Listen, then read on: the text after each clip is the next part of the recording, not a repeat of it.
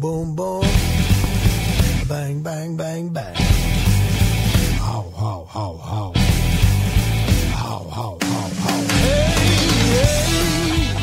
What up, world? Welcome to another episode of the NFL Podcast. My name is RJ Ochoa, staff writer for InsideTheStar.com, your home for the best Dallas Cowboys news and analysis. Also, the host of Ocho Live, your only daily Dallas Cowboys video streaming option, which you can watch on Twitter, Periscope, and the Inside the Star Facebook page. Also, you can check it out at OchoLive.com. Subscribe to Ocho Live, the podcast, if you just enjoy the audio and just want that. We have that set up for you as well. And here we are on our second episode of the newly named NFL Podcast.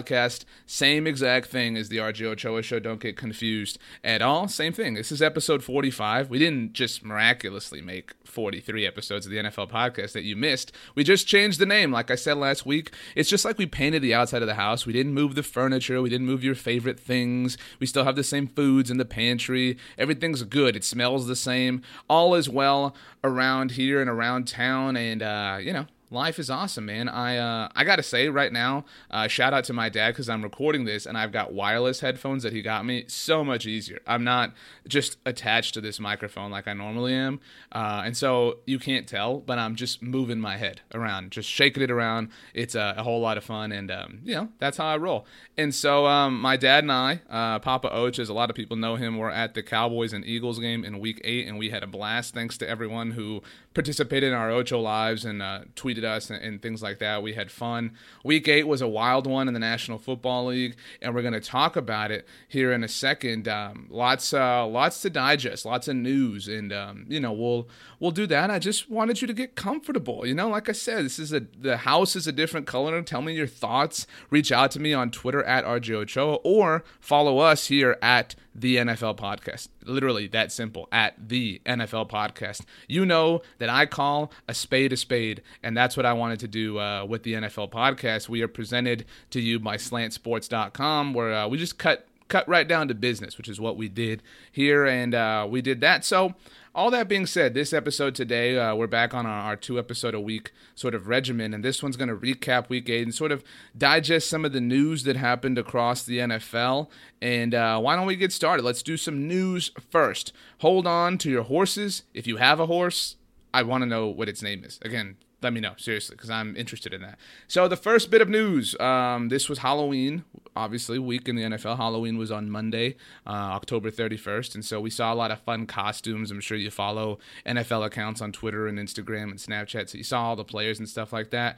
And on halloween it was uh, whether you, i don't know if you want to call it a trick or a treat either way andre johnson the longtime receiver for the houston texans arguably the greatest player in houston texans history retired um, while a member of the Tennessee Titans. This, um, you know, was kind of weird if we're being honest. I mean, Andre Johnson always kind of a quiet dude, except for um, you know the fight he got into with Cortland Finnegan, who coincidentally was playing for the Titans when that happened. But Andre Johnson retired, and this happened just one week after Arian Foster retired, while a member of the Miami Dolphins. Um, the you know arguably the second greatest player in Houston Texans franchise history. So within a span of seven days, um, you know, players who who helped really make the Texans relevant in terms of the NFL landscape, retiring while active. That's the the weird part about it. It's just retiring while active. Um, I mean, how does that happen? Like, do you just lose your your passion uh, for whatever's going on? You just decide it's not worth it anymore. I kind of understand Arian Foster battling with some injuries and things like that, but Andre Johnson always seemed weird to me post Texans, and I, I, make it sound like that was a long time. Last year, he, uh, you know, if you remember, he signed the big free agency deal with the Colts, cut after a year there in the Titans. It it always seemed like he just had something something to prove. You know, the I mean, he chose to stay within the division with two different teams, and, so um, I think that that's interesting. But happy trails to uh, to Mr. Andre Johnson. Um, you know, good uh, good for him. Enjoy enjoy retirement. So. Uh, the biggest news I think of the week, uh, you know, it, it really uh, the the trade deadline for the NFL was Tuesday, November first at 3 p.m. Central Time, and really the only blockbuster trade, which is crazy because you don't typically even see blockbuster trades mid-season in the NFL because it doesn't work the same way other sports do. You see stuff like this in professional baseball. By the way, recording this on Wednesday, November second. Um, hours before Game Seven of the World Series, pulling for the Cubbies. I think that'd be cool. Both stories would be cool, but I'm I'm on the Cubs side of this history, and um, so you see things like that in baseball, but not really in football. Uh, but still, the New England Patriots traded linebacker Jamie Collins, who, if you watch Sunday Night Football, Chris Collinsworth has quite the man crush on. Uh, Jamie Collins being sent to the Cleveland Browns. He started his day on Halloween seven and one, and ended it 0 and eight as a member of the Cleveland Browns, being traded for a third round pick. I thought it was really funny if you listen to um, to the Bill Simmons podcast. Bill Simmons is, uh, you know, obviously a huge Patriots fan, big Boston guy, and right away he just was like, so it's basically a second round pick because because you're assuming the Browns are going to be at the very top of the order. Uh, so you're talking about it's essentially just a really late second round pick as opposed to a third round pick. But uh, the New England Patriots sending Jamie Collins, this was really puzzling because Jamie Collins is one of the best linebackers in the NFL. And again, Chris Collinsworth, for what it's worth, my favorite color analyst uh, in the business. I love Chris Collinsworth. I love the way he analyzes the game when he's on call. And Jamie Collins is a stud. And look, the New England Patriots were going to have a decision to make in free agency with him and, and Hightower, their other linebacker, who is the leader of that defense. But, I mean, they they were probably going to end up with a, a third round or fourth round conditional pick off of him in you know if he signed with anybody else in free agency. It just made it weird. It, it just you know if anybody else in the NFL makes this trade, we're sitting here destroying them, killing them, saying they don't know what they're doing, they're a mess. But Bill Belichick does it, and we trust it because time and time again he proves that he knows what he's doing. Uh, and so you know, you just have to wonder if he ruffled some feathers, if he didn't abide by the Patriot way, as we've heard before. But either way, he is a member of the Cleveland Browns now. Um, so uh, good for him.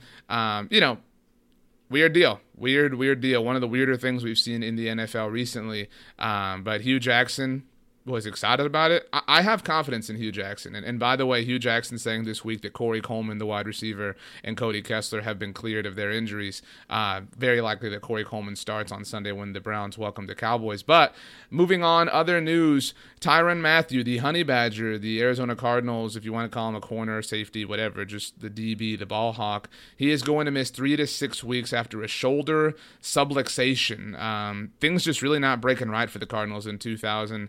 16. I saw Mark Istook, who's been on this show before. He tweeted during um, during their game last week when they played against the Panthers and they got humiliated. We'll get there in a bit when we analyze the games, but he said, "Man, it really is just all or nothing with the Cardinals." It's you know funny because they were on the Amazon show that NFL Films put together. We talked to Shannon Furman about you know all that, but all or nothing. The Cardinals, and I saw another point on this, and we'll talk about Monday Night Football as well. We don't really question Bruce Arians or Mike Zimmer and you know why? Because they're loud, because they are funny, because they say things that other coaches don't. So we say, man, respect to him. Respect. He'll he'll say what everybody's thinking. That's awesome. And we really like them. So when things are bad, we don't kill them. I mean, I mean, I'm not advocating literally killing anybody, but we don't we don't, you know, ever doubt or question Bruce Arians. I mean, this dude has won coach of the year twice with two different teams and you know, he's built up enough credit that you just don't doubt him, which is weird, but his team is falling apart. Carson Palmer, you know, you look at this and you look at how close they were last year when they got obliterated in the NFC Championship game, and man, they were so close. That was probably the, the one run that Carson Palmer is ever going to have in his career, um, especially now that the Honey Badger is going to miss some time. Other news the Green Bay Packers released running back Knile Davis, who uh, they traded for just a few weeks ago. So that didn't work out. He had five carries for five yards in his Green Bay Packers career. So. Um, good for them. but uh, that was interesting as well. Also, you know, there's a lot of talk about Zeke Elliott. You ever heard of him? He's going to win Rookie of the Year. He's probably going to lead the NFL in rushing. Um, this kid is amazing. He's something else. And Frank uh, Salzano, the legal advisor for Zeke Elliott, he put out a press release that talked about because the NFL is investigating the domestic violence rumors that we heard about Zeke Elliott, uh, you know, shortly before the season began.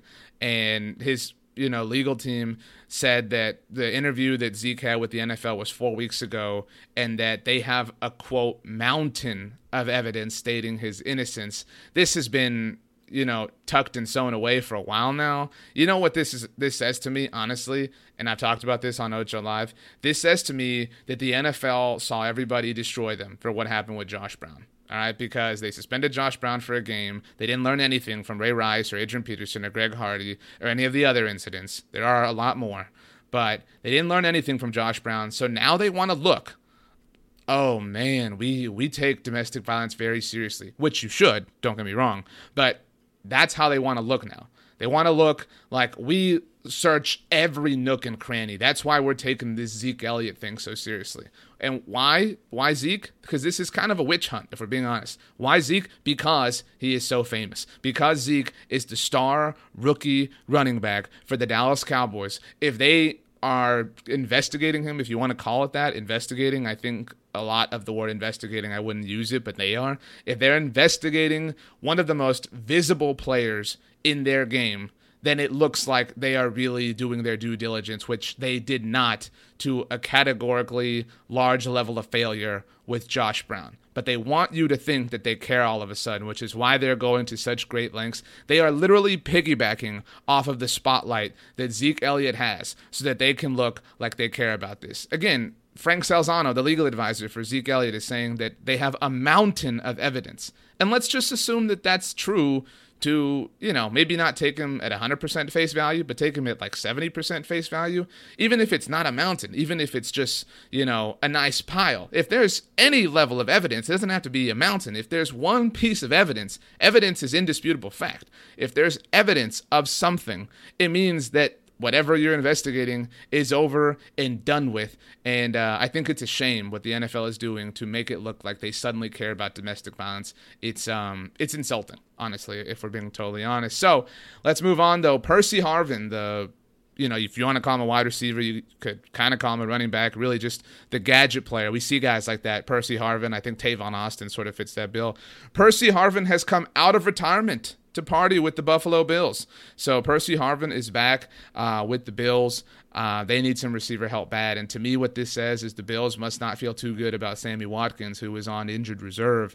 Uh, the Bills signing Percy Harvin to uh, to a deal worth a million dollars over eight games. It does include incentives, obviously, um, and I mean, they must be worried. They really must to go get Percy to go coax Percy Harvin out of retirement. They must be worried about the status of um, of Percy Harvin. Cowboys cornerback Mo Claiborne, who was playing like a top five cornerback in this league, uh, apparently has a groin injury. He's going to miss about four to six weeks. It was uh, reported, and so uh, we'll see what happens there. On the subject of injuries, though, it has not been a good year for Jamaal Charles. Jamaal Charles of the Chiefs really has hardly played. And not only has hardly played, but Spencer Ware has looked fantastic. It's worth noting that um, Spencer Ware and Charcandrick West, the other two running backs on the Chiefs team, Knile Davis was one of them, but they traded him to the Packers who cut him. Charcandrick West and Spencer Ware both were re-signed by the Chiefs this past offseason. So you have to, um, you know, you have to be worried about Jamaal Charles, especially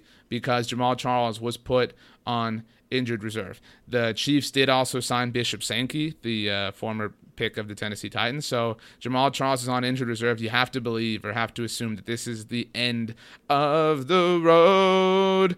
Oh, I don't know the rest of the words, but it's the end of the road for Jamaal Charles' time in Kansas City. I think that we'll see him sign with somebody else next year. I mean, I'm just going to guess right now, maybe the Seahawks. The Seahawks kind of looking for some help. Uh, doesn't look like Thomas Rawls is going to be that guy. Christine Michael has had that awakening, but I could see Jamaal Charles on the Seahawks. You know, I, I could see that uh, next season, but you have to imagine that he uh, he'll be done as a as a Kansas City Chief just because they've got enough people there, and it, it makes financial sense to part ways with him. So um, so you know. Tough times for Jamaal Charles. Moving on, um, you know, in the NFL, obviously the Jamaal Charles thing is a big enough deal, but a huge deal about a, a person who's literally bigger than Jamaal Charles. Redskins offensive lineman Trent Williams suspended for the next four games for violating the NFL policy and program for substances of abuse, which means he did something that you're not supposed to do. He took something that you're not supposed to take. Trent Williams is going to cost his team. He is going to miss games against the Vikings, Packers, Cowboys, and Cardinals for the Redskins, who are currently in last place in the NFC East, but well within the conversation at this point with a record of 4 3 and 1 after their tie in London. Uh, but uh, but yeah, Trent Williams. He, for what it's worth, this is the real stupid thing, honestly, about NFL suspensions is Trent Williams can attend meetings and work out at the facility. That's what happens when you're suspended for the program for substance of abuse. But when you violate the personal conduct policy, you can't. So, for example, if you didn't know, Tom Brady, when he was suspended the first four games of this season, literally could not show up to the facility and work out or anything. He couldn't have any contact with anybody. But Trent Williams, uh, my phone is making some noise. That's what you heard uh, here on Ocho Live for a second. My phone wanted to be a part of the conversation, but um, Trent Williams can attend meetings, and um, you know, good for uh, good for that, I guess. But Redskins in some trouble. But also on the note of uh, Knile Davis, you know, because we're going chronologically as far as news is concerned. But I know we already discussed Knile Davis. He was claimed by the Jets, all right, after the Packers dumped him, all right, and then the Jets released him. Seriously, after like owning him for like an hour, the Jets released Knile Davis, and um, they finalized the deal for C.J. Spiller. So C.J. Spiller being reunited with Chan Gailey um, out there in New York. The Jets are man, I just feel so bad for the Jets, honestly, if uh, if we're being honest. But the final bit of news that was uh, particularly important that we need to address before we head to the break. Minnesota Vikings offensive coordinator Norv Turner. Norv Turner uh, achieving probably the highest level of success as the offensive coordinator for the Dallas Cowboys in the 1990s. Very close to Troy Aikman, served as his Pro Football Hall of Fame enshriner.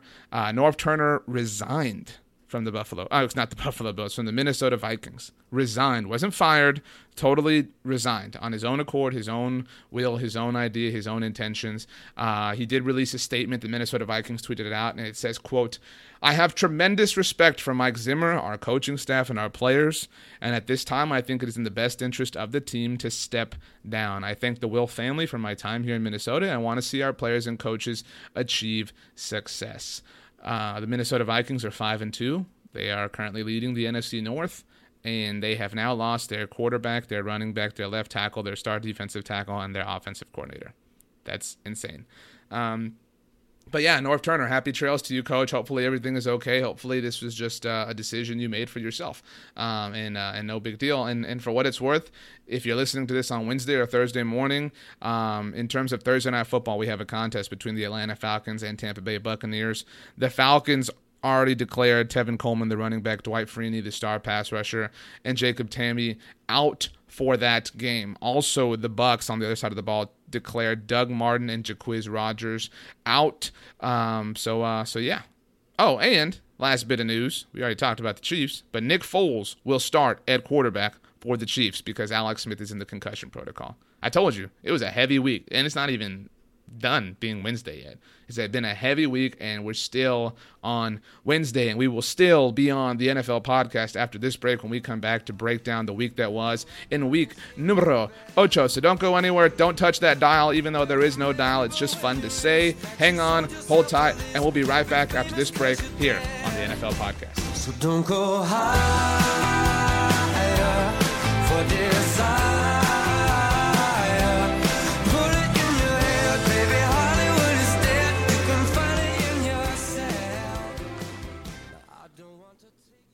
Cowboys Nation. I bet you want to know when the Dallas Cowboys are going to win the NFC East this season. If you want to know, you got to head over to InsideTheStar.com. Inside the Star is your home for the best Dallas Cowboys news and analysis on the web, including posts like me telling you exactly when the Cowboys are going to win their division. You can check out InsideTheStar.com on the web at the aforementioned site. You can follow us on Twitter at Cowboys Nation or at Inside the Star DC. And make sure you go like us on Facebook. Just search for Inside the Star. If you want to, you can also hang out with us on Google Plus, Snapchat, or Instagram. We've got game previews, bold predictions, lots of fun stuff for you because you are concerned with all the matters of America's team. Now let's get back to this week's episode of the NFL podcast.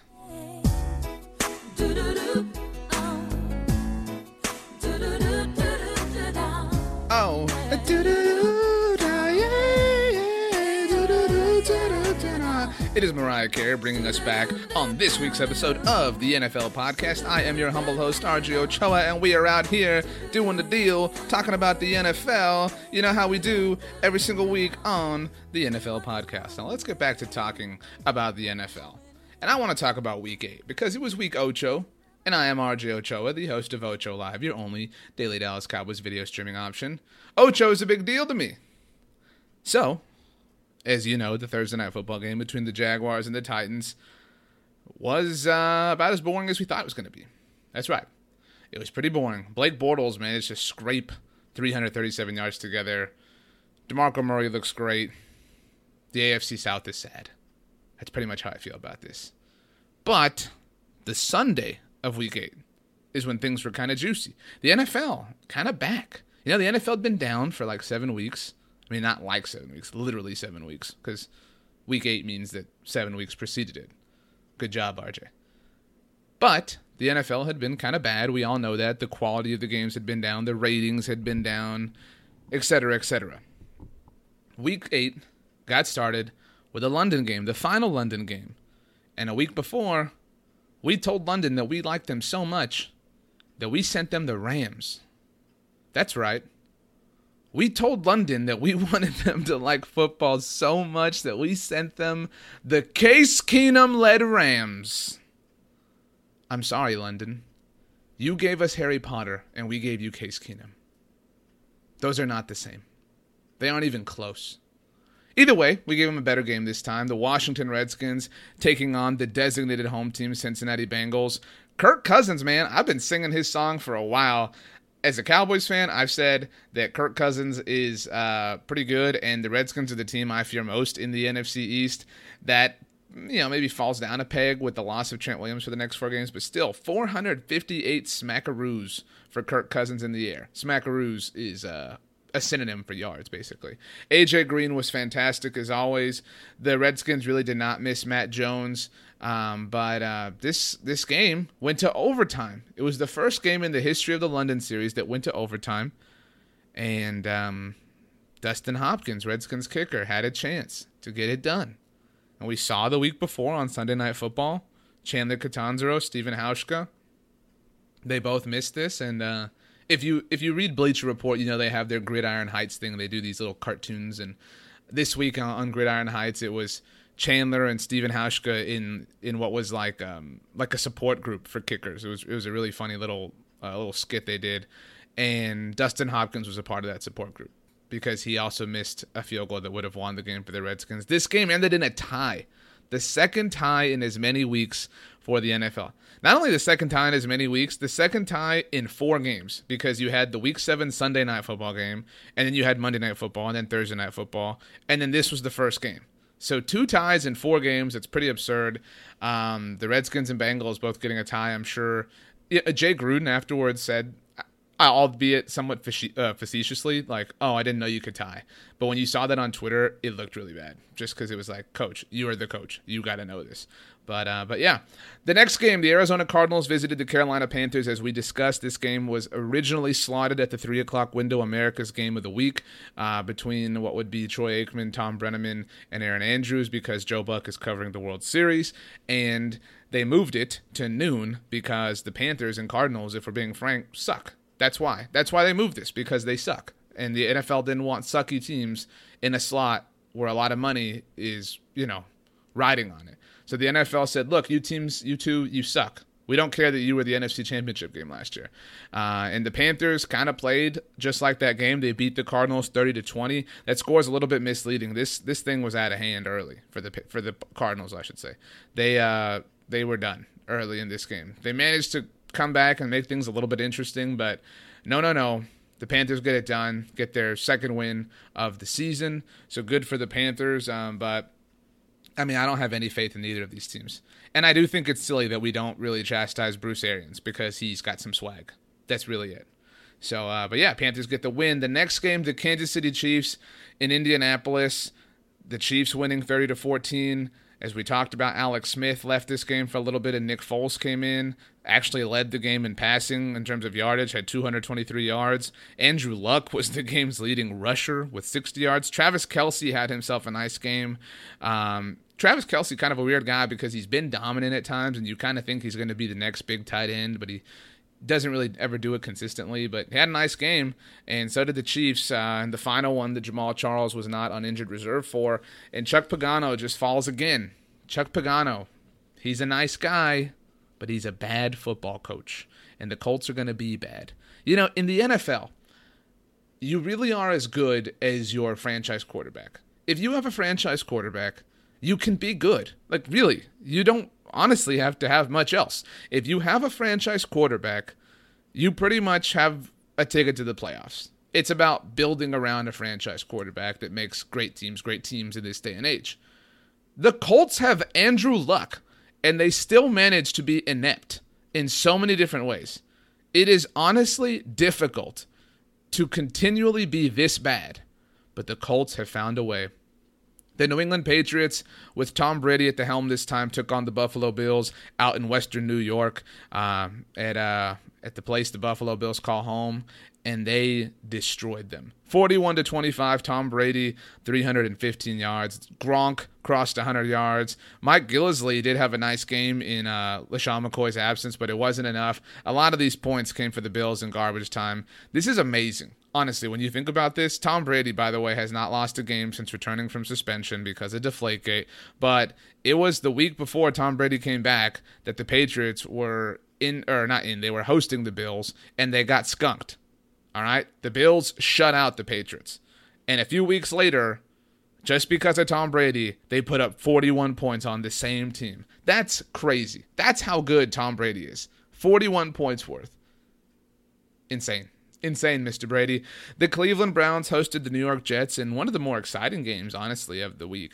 Uh, Josh McCown, in his return, uh, you know, had 341 yards. Terrell Pryor seems to be the real deal, man. He had over 100 yards, um, but the Jets got it done. The Jets got it done. Ryan Fitzpatrick found a way. The Jets are better than the Browns. They proved that to us, which is uh, apparently a bragging right for uh, for the Jets. Jets, Jets, Jets. 31 to 28 was the final score. This game doesn't really mean anything um, except for a little bit of confidence in Ryan Fitzpatrick's mind. False confidence, albeit, but still confidence nonetheless. One of the most exciting games, I know I said that one was, but uh, the Oakland Raiders visiting the Tampa Bay Buccaneers.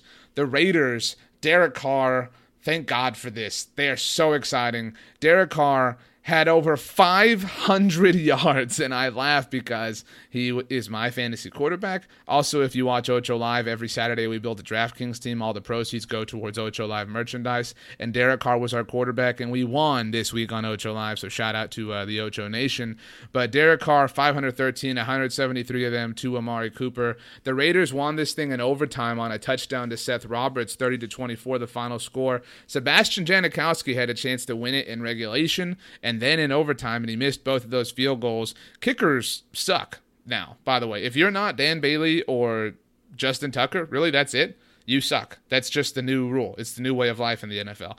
Uh, but the Raiders, man, they get it done again. The Raiders are so much fun. I love the Raiders. Um, and you know what? The fact that it took them overtime to beat the Bucks probably says how really not good they are. But still, they're so much fun. The Raiders are going to go to the playoffs. They're like I said, they're probably going to win an insane wild card game, kind of like this game where it's back and forth and they win in the final seconds, and then they're going to get blanked in New England on the road. That's what's going to happen. I think at some point we'll see a changing of the guard in the AFC. I think, you know, Derek Carr is this conference's next great thing. Certainly looks more so than Andrew Luck at this point. Uh, Jack Del Rio, a big part of that. But um, Jack Del Rio, by the way, you know, we've talked about Mike Zimmer and Jason Garrett for Coach of the Year. Jack Del Rio deserves to at least be in the conversation. I wouldn't have him win. I mean, he would at least be fourth behind those two and, and maybe Bill Belichick. But Jack Del Rio, at least, you know, coaching his tail off right now, and Derek Carr playing phenomenally. Uh, this was a fun game. The Bucks continue to disappoint. Jameis just not getting it done. Um, you know, Doug, no Doug Martin's really hurting them. Jacquizz Rodgers got hurt. Mike Evans is fantastic, but that's really all the Bucks have to brag about these days. Um, the Detroit Lions. Matthew Stafford a week ago looked like an MVP. He only put up 13 points um, behind Jim Bob Cooter's offense in Houston, and the Texans got the win, 20 to 13. Um, just kind of a boring game. Just honestly, I mean, the Texans are lukewarm. That's all they are. The Texans are lucky that the Colts keep shooting themselves in the foot, honestly. If, if we're being totally and completely honest here, I think the Texans need to watch over their shoulders for the Tennessee Titans because the Titans are coming. The Titans are doing what they can to make themselves relevant, and uh, I think the Texans need to watch out. The Lions are disappointing. I thought they were one of the better teams in the NFC, and they very well might be just because the quality of the NFL is down this season, but losing in Houston is not the way to, uh, to prove that that's the case. The Nolans, New Orleans Saints welcomed the Seattle Seahawks and Jimmy Graham, their uh, former son, to town. And um, Drew Brees, man, 265 yards, which is like a boring day for him. Like he's disappointed in 265 yards. But I tell you what, I tell you what, what was impressive here. The New Orleans Saints, Mark Ingram fumbled in this game, and they benched him. Now, I don't know if, if it has to do with the fumble, but he did fumble the week before. But Tim Hightower led this game in rushing. He had 102 rushing yards. And I picked up Tim Hightower in my fantasy league. And I think you need to go pick up Tim Hightower in your fantasy league because I think Tim Hightower is taking over the touches in New Orleans. The Saints, again, 265 yards for Drew Brees is nothing, and 25 points for the Saints. All of this happening at the Superdome is kind of a shocker. It's a good thing they won, but the Saints are about pass, pass, pass, score, score, score big play, big play, big play. But if they can run the ball with Tim Hightower, that gives them a different option, a different element to their game, and I think a better ability to win games on the road. So I think Tim Hightower is kind of coming along like he was at the end of last season and going to be a big part of this Saints offense moving forward. Uh, this was a rough loss for the Seahawks. This was a rough loss, or rough weekend, I should say, for, for everybody in the NFC, not named the Cowboys uh, and the Falcons. But, uh, but the Seattle Seahawks falling in New Orleans. Jimmy Graham has a sad face on his face. Moving on to the 3 o'clock hour, the Denver Broncos hosted the San Diego Chargers. I had a feeling that Philip Rivers and his Chargers were going to go in there and do this thing. I really did. I, I, I felt it in my gut, and my gut lied to me. I hate you, gut. The Denver Broncos got this win, 27 to 19. Trevor Siemian just got it done. I mean, that's kind of what this is. You know, the fact that the Chargers only had 19 points, I think, is a testament to the Bronco defense. Um, they're great. And Wade Phillips actually had to get carted off after being run into on the sideline. He tweeted earlier this week that he was okay because he's the man. But um, look, the AFC West Sunday night football this week, the the Broncos and Chargers, eh, excuse me, the Broncos and Raiders play, and that's going to be amazing. This this division's going to come down to them, especially now that Alex Smith is hurting in Kansas City and the Chargers. The Chargers are a good team, honestly. I mean, I think I think if the Chargers were in the AFC South, they'd probably be leading that thing. I think if the Chargers are even in the AFC North, they're more formidable. I think if the Chargers are in the NFC West, they're more formidable. The Chargers are just right now they're the fourth best team in a division that features four very good teams. And so uh, it sucks for them but the denver broncos one of the better teams in that division and that's why they won this game 27 to 19 the other game that was promoted to the three o'clock hour um, america's game of the week the atlanta falcons hosting the green bay packers. And the nfl was so happy that they did promote it because it was you know it lived up to the hype. The falcons won this game 33 to, thir- uh, to 32 excuse me. Matt ryan continuing his impressive impressive season. Aaron Rodgers continuing to not really be too impressive. Jordy Nelson did kind of wake up a little bit in this game, almost had 100 yards, and that was cool. He was on our Ocho Live DraftKings team. But still, the Packers, you know, Aaron Rodgers had a rushing touchdown this game, and cool. That's impressive, Aaron Rodgers. But what I hate about Aaron Rodgers is the moment he um, you know, he scored, he rushes into the end zone, obviously, and he does the discount double check belt thing. And it had been a long time since we'd seen Aaron Rodgers do the discount double check belt thing. I said that the Carolina Panthers were the team version of Odell Beckham Jr. Aaron Rodgers is the quarterback version of Odell Beckham Jr. When things are going great, this dude doesn't care. He's all sarcastic. He's super smug. But when they're not, you know, lighting the world on fire, he doesn't care. He's, you know, he doesn't want to talk. But because he rushed in a touchdown that gave him a lead at that point in the game, he discount double checked. By the way, it was the Georgia Dome in Atlanta where Aaron Rodgers and BJ Raji discount double checked six years ago in the divisional round of the playoffs before they won Super Bowl 45. I can guarantee you that Aaron Rodgers was thinking about that. I have no problem with Aaron Rodgers being smug or being arrogant or being whatever, but he tries to play this whole thing off like he doesn't care. Like, you know, he would have no memory of discount double checking in the Georgia Dome. You know, like he's totally and completely aloof about this. That's just what bothers me about this, like the fakeness of it. Like, dude, if you want to, you know, if you want credit, just ask for it. We'll give it to you. But don't act one way and then, you know, go to the discount double check in the same place where it really took on a whole new life and expect me to not connect those dots, Aaron. You're better than that, Aaron. I believe in you, man. Come on. So that was that game. Kudos to the Atlanta Falcons, who at this point I would say are the second best team in the NFC. The first best team hosted the Philadelphia Eagles on Sunday Night Football. Carrie Underwood sang her song. Al Michaels did the play by play. Cris Collinsworth did the color. You know how it goes. And I was at this game. And look, I've been to a lot of Cowboys games in my life. The best one being Cowboys Broncos in 2013, the epic duel between Tony Romo and Peyton Manning. This was by far the second best Cowboys game I've ever been to in my life. I'd never been to a Sunday night game, and I had never been to an overtime game. And so to get it all done that way was just phenomenal. I've never seen AT&T Stadium as hyped as it was in this game. I mean, so many people talk about how Jerry Jones's stadium isn't really built for the passionate fans. It's super quiet. This place was rocking. This place was on fire. This place was in Fuego, all right? And uh, it was a duel between Carson Wentz and Dak Prescott, and it really wasn't about that, if we're being totally honest. Dak Prescott, I think, did have the better game, did have the awful interception. And, you know, it was, I, I think it was Linda Cohn of ESPN last week that tweeted um, something about how you know, we were concerned that Tony Romo coming back could affect this team, and the same could happen with Dez Bryant. Now, I know that you know, a lot of you listening are Cowboys fans. I know a lot of members of Cowboys Nation have said that facetiously. Just like, oh, well, if you're so concerned about bringing Romo back, might as well not bring Dez back. You know, we've said it as a joke. But Linda Cohn said it for real. And I'm not saying I agree with Linda Cohn, because I don't. I absolutely don't. But I will say that Dez Bryant being back certainly changed things because there were a lot of times where Dak Prescott tried to force balls to Dez Bryant. And there's something to be said about that. I mean, it was week one of this season when uh, when Dez Bryant only had five targets, and we killed the Cowboys. We said, "How can he only have five targets? He's so amazing. He's Dez Bryant. You got to target him more." So you know, maybe we're just hypocrites. But what Dak Prescott had done so well through the first six games of the season was just take what, what was given to him. Just take things, take things, take things, not force things.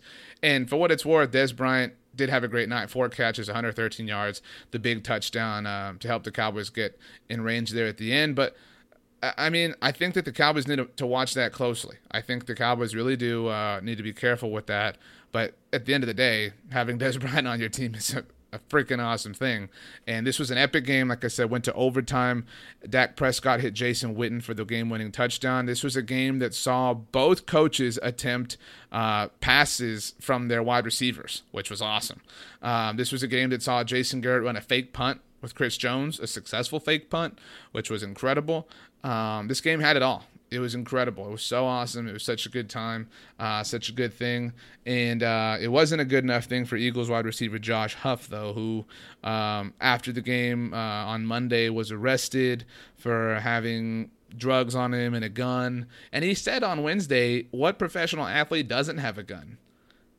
I mean, look, I'm not trying to get into a gun control debate here. That's not what we're going to do. But I would assume that there are professional athletes who don't own a gun, Josh Huff. So, whatever. Monday Night Football was a big shocker. Uh, we talked about this on Monday night's episode of Ocho Live. The Minnesota Vikings traveled to Chicago to take on the Bears, who were welcoming Jay Cutler back. We had not seen Jay Cutler since Monday Night Football of week two. That's right. This was the Bears fourth primetime game in eight weeks, their second Monday Night Football game, their second Monday Night Football game hosting, uh, which is crazy if you really think about it. But Jay Cutler played well, and Jordan Howard, the the running back, played phenomenally, 153 yards. Uh, he was uh, the star of the game. Alshon Jeffery looked good, caught his first touchdown of the season. The Vikings just looked broken. Uh, the Vikings only put up 10 points, and maybe that's a lot of why Norv Turner resigned uh, as the offensive coordinator. But the Bears won this game 20 to 10, handed the Vikings their second straight loss, their second loss on the season, and the Vikings have lost some luster, I think, in the uh, in the NFC landscape. And you know, hey, that's the way it is, and that that's the way the week was. It was a fun one, and uh, it was a good one. Week eight, week ocho, and uh, I hope you enjoyed it as much as I did. So we will be right back after this break to wrap up this episode of the NFL podcast. Again, don't go anywhere. Just hang back, be cool, and enjoy the ride. We'll be right back after this break on the NFL podcast.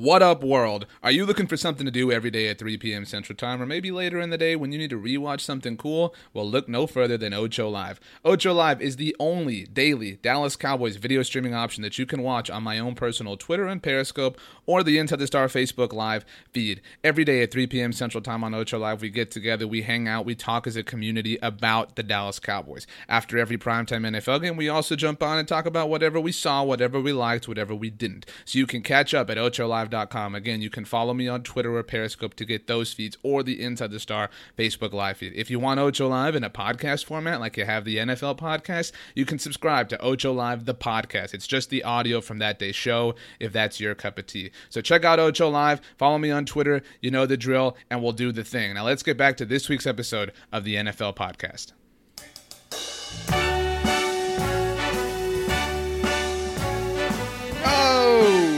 Come on. I'm doing a kick line. Da, da, da, da, da, da, da, da, da, da, da. Welcome back to the NFL podcast. Frank, bring us in. Start spreading the news. Hope you guys are having a great time enjoying this episode. I love this song. I love everything about it. I love how historical it is. I love the pageantry behind it. I love the smoothness of Frank Sinatra's iconic voice. Um, and I love the memories associated with this song. You know, I saw Jerry Seinfeld in person a few years back, and when he finished his routine, is if it isn't obvious, it was just a stand-up routine. When he finished, he literally walked off the stage to this song, and it just had this this feel um, like New York. I mean, I watched the show in San Antonio, Texas, but it just had this feel because you got Jerry Seinfeld. Obviously, the show takes place in New York, and I mean, who who is the bigger king of New York besides Jerry Seinfeld? He is the king of the media capital of the world, and that's pretty cool.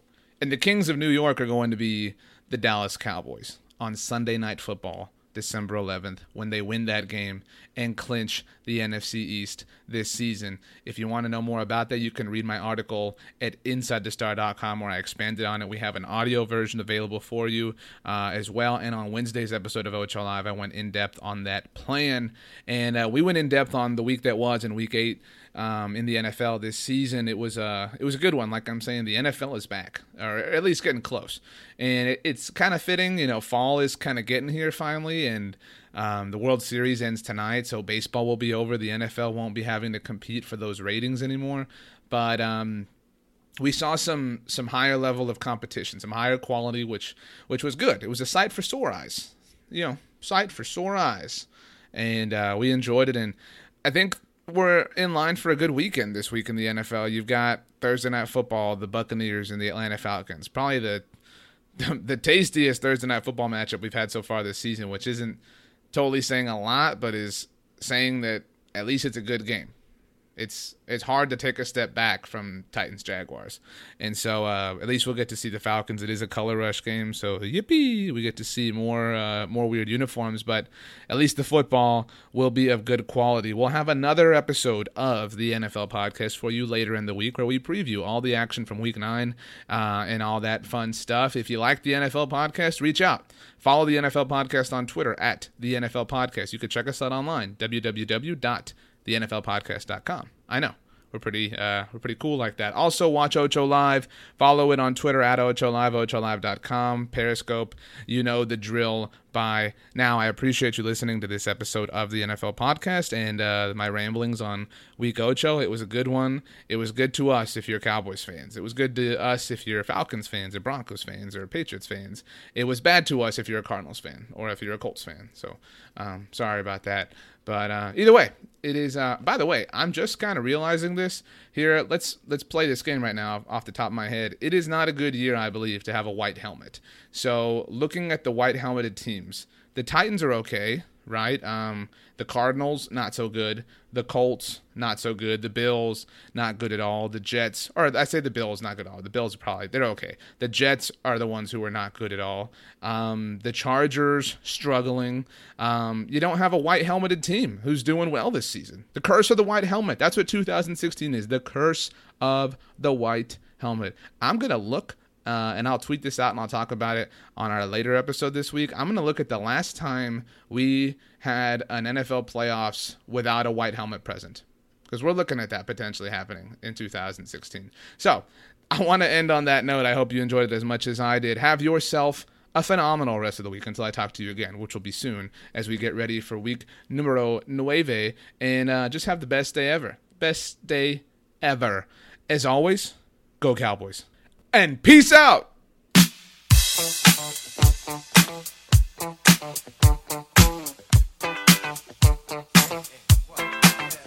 Oh, what you gonna do?